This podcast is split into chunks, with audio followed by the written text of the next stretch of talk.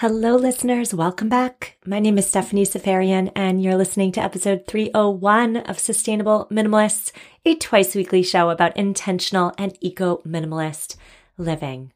On today's show, we are unearthing the seven mind traps, or the seven blocks, if you will, that prevent us from successful decluttering.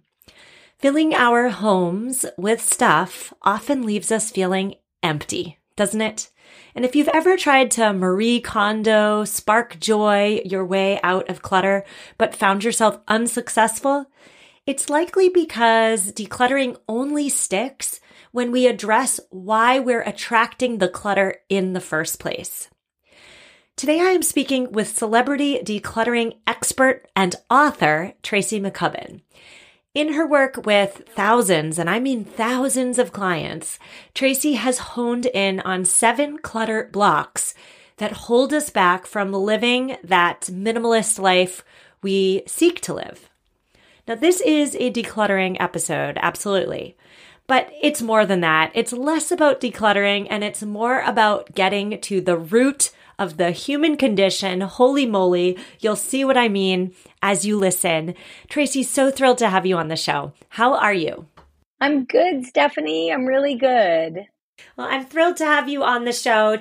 Stuff has a hold on people, and that's really what we're going to talk about today. We're going to talk about your concept of clutter blocks. You have seven of them. We're going to do our best to get to all of them today. What on earth is a clutter block? After years of working with clients, I realized that we, all of us humans, and specifically I, when I talk about it, I talk about people in the United States because that's the bulk of my clients. We all tell these same stories about why we can't let go of the stuff that we don't want, need, or use anymore. We've created this narrative about our stuff and we can't let go. And people are telling the same seven stories over and over again. And so it just was really empowering. It was really empowering to name them and to say to people, like, look, you're not alone. Your story isn't unique. We all do this. And it became an excuse. So I started to talk about them. I started to speak on them and it resonated with people. And the first step was I discovered my own clutter block. And I was like, oh, this is mine. And from there, it just really gives people an insight that, oh, this is a thing. Like, this is not just messy. I'm not just a bad housekeeper, that there's this huge emotional component to it. Stuff comes to us with no meaning, right? No meaning. It's just a thing. And we dump all the meaning on it. We give it all the meaning in the world. And so we have the ability to take the meaning away or reframe the meaning. And so that's what these clutter blocks are. It's a way of understanding why you're doing what you're doing, why you're not letting go. And I think the interesting thing, and I say this as a child of a hoarder, I think there's this in between land of people who are cluttered but don't have hoarding disorder. And they were like, I'm not a hoarder. I'm taking the test. I'm not a hoarder, but I can't let go of this stuff. So it was like this in between world that I was like, here's why because you're emotionally attached. You're blocked. You mentioned there that you understood your own clutter block as a step to understanding all seven. So let's start with your clutter block. What is your clutter block? Explain it to us. Sure. So my clutter block is clutter block number three avoiding my stuff. I don't open my mail as often as I should. I let things pile up. I don't do my filing. I don't like to look at voicemails. I avoid the business of being a grown up.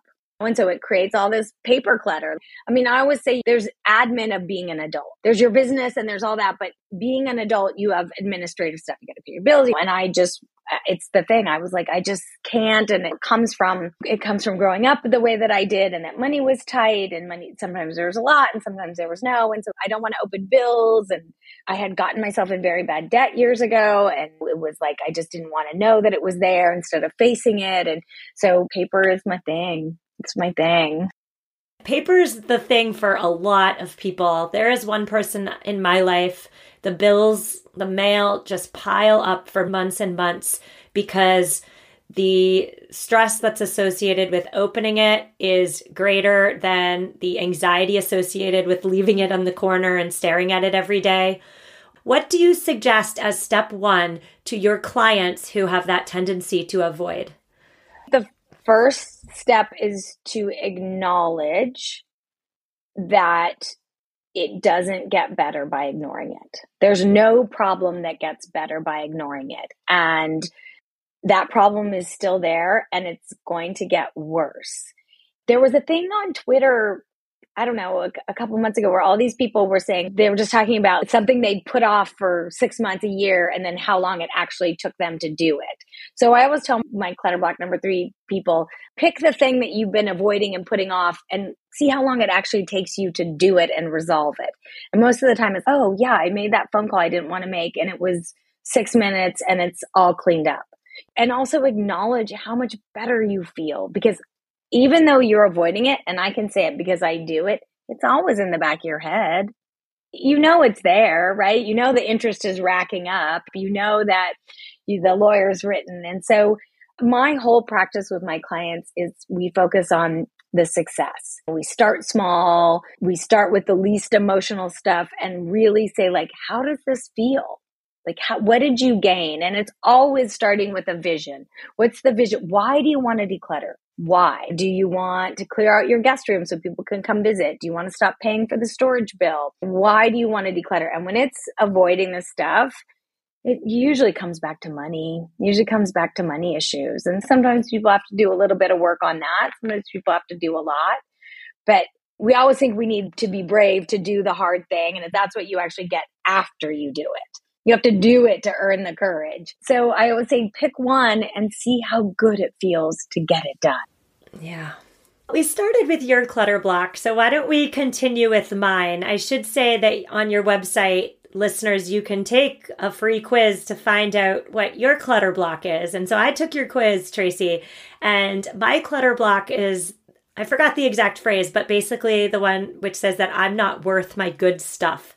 And I first of all, when I read this, I was shocked because I didn't think that sounded like me. But the more I thought about it, that is so me. Like I have nice pants, but I wear my ratty tatty yoga pants every single day. You can't see right now, Tracy, but I'm wearing my ratty tatty sweatpants right now. So, for people like me whose clutter block is the fact that they don't feel worthy of using their good stuff, talk to me about that. What can we do? How can we remedy this? Oh, that's my that's this is one of my favorite ones to work with people on. It's clutter block number five. I'm not worth my good stuff.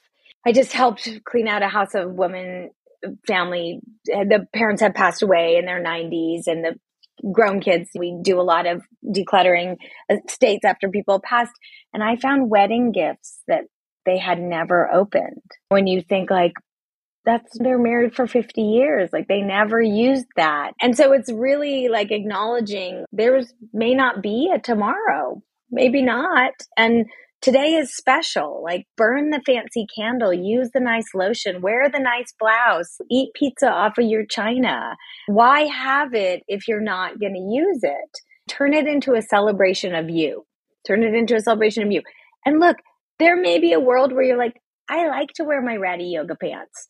Like, I don't really like to wear fancy trousers. So sometimes in this clutter block, we find out that if a reshifting of accepting ourselves, but if you have nice stuff, celebrate you, celebrate today. After what we've been through for the last couple years, celebrate, enjoy it, do it, eat off the nice china, burn the candles.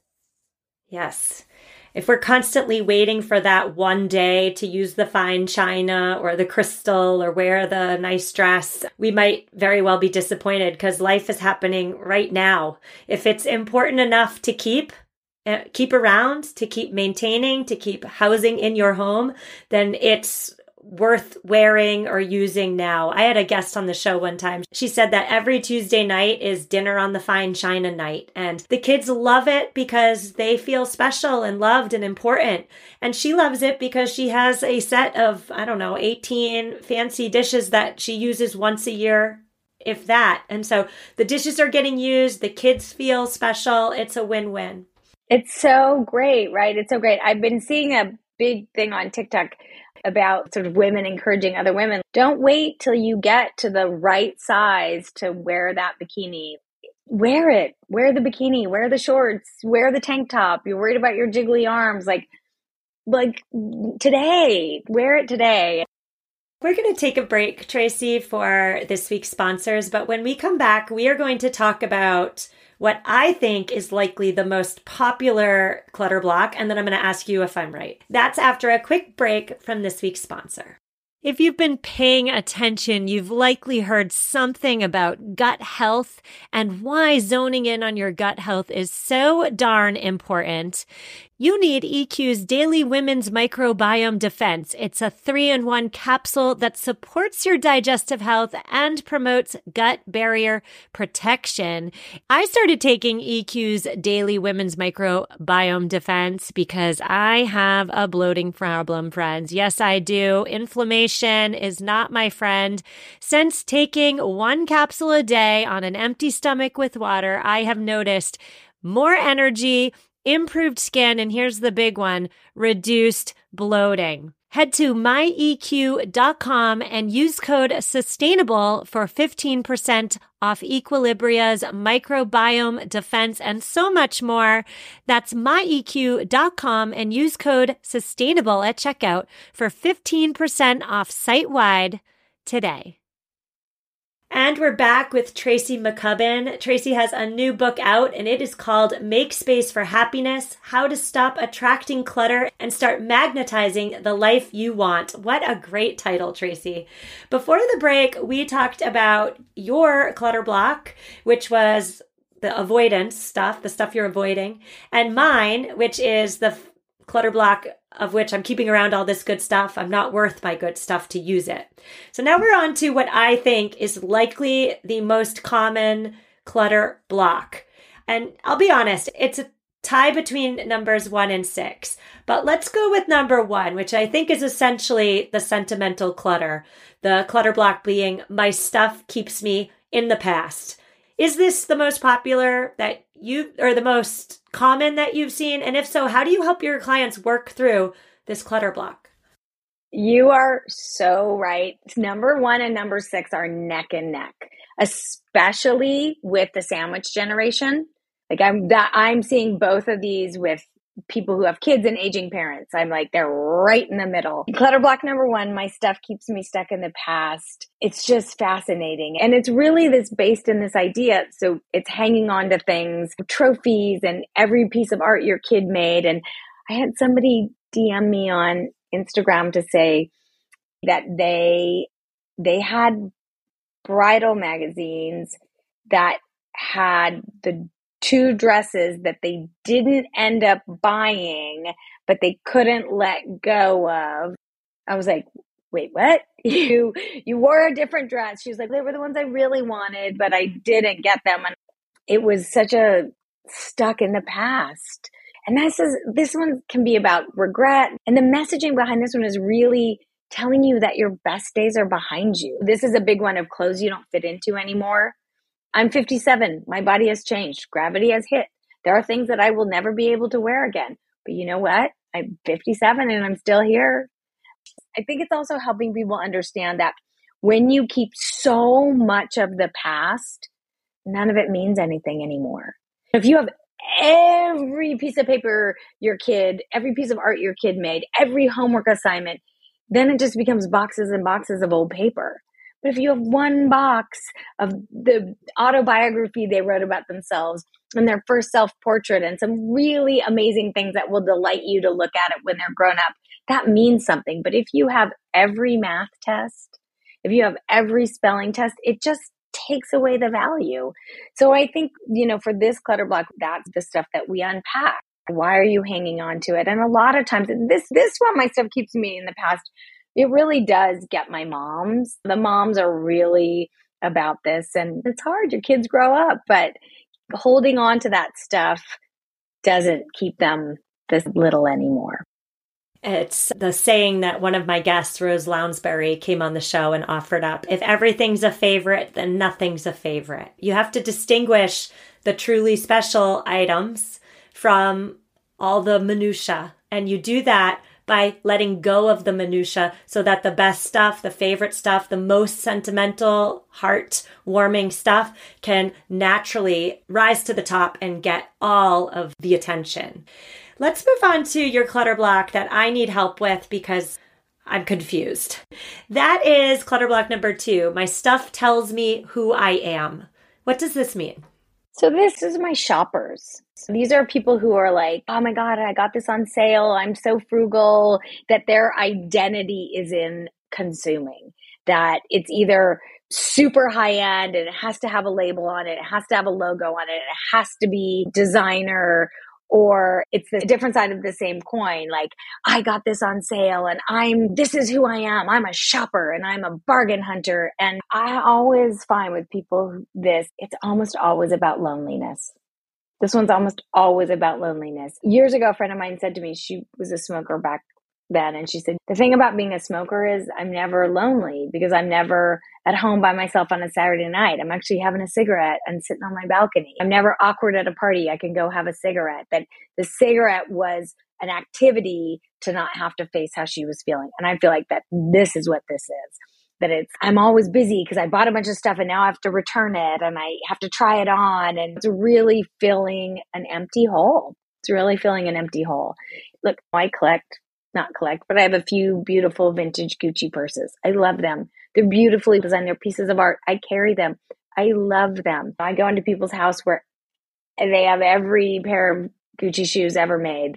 And like your guest said, if everything's the favorite, nothing's the favorite. Yeah. I wonder if part of the moving on, dare I say, healing process, if anybody listening feels like Number two, my stuff tells me who I am resonates with them. I wonder if part of moving on from that clutter block is to first address the loneliness. What do you think about that?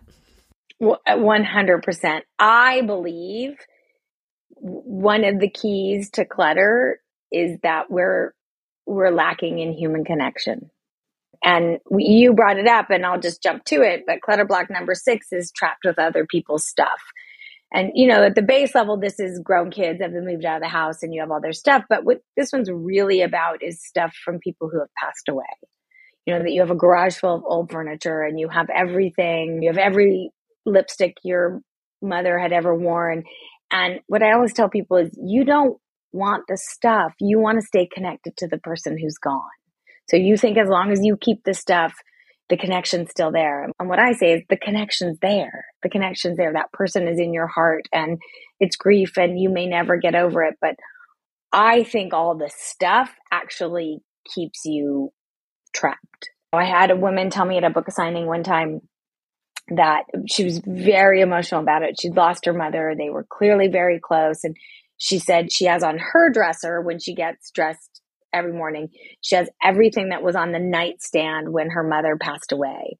So it was the medicine and the all the pens and like all the stuff. And it uh, she was in the room when she passed, and it was obviously harrowing. And she just said, "I just can't let it go." But every night she relived the experience every night when she looked at that stuff again. And people have said this so many times to me.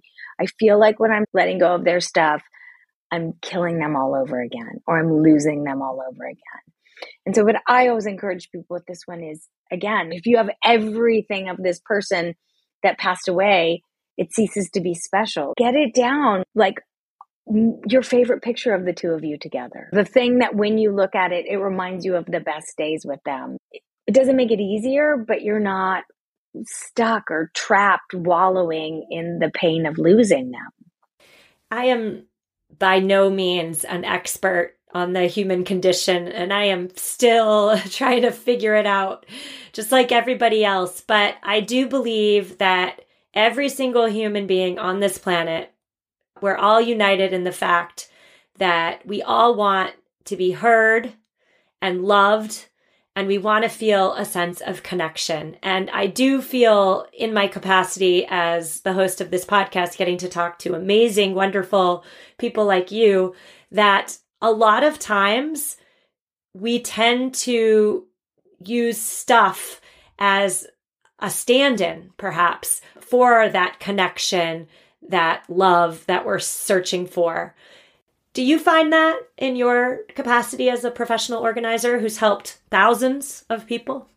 Absolutely. Absolutely. And And a lot of times, clutter block number six people can just as easily be you lost someone you love dearly, but a lot of times it's lost someone that you've had a very difficult relationship with, that you're hanging on because you haven't healed. It's still there and you're still living it and trying to work through. And maybe the, your mother didn't show up for you in the way. And, and it's this kind of I don't want I don't like to say the word broken, but something unhealed inside of you. And Oprah has that, I'm gonna paraphrase it and not get it right, but Oprah has that amazing quote where she says, Forgiveness is accepting that you can't change the events of the past, but that you can move forward, that the future can be different. We use stuff for all those reasons to fill those holes and to avoid. And literally, I always say this people buy, have the stuff to stuff their feelings, create a wall. And it is, it's just, we want to be connected. And again, I love that you say that. I am by no means an expert in the human condition. I'm blundering my way through it too.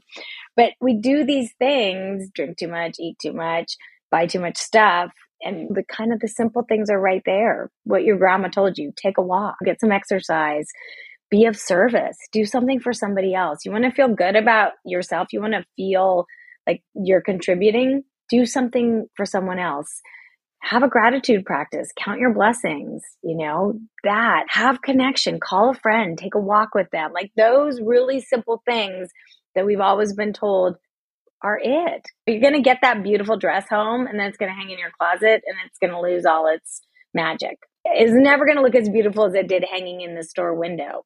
And then that feeling's going to go away and you're like, I'm going to need it again.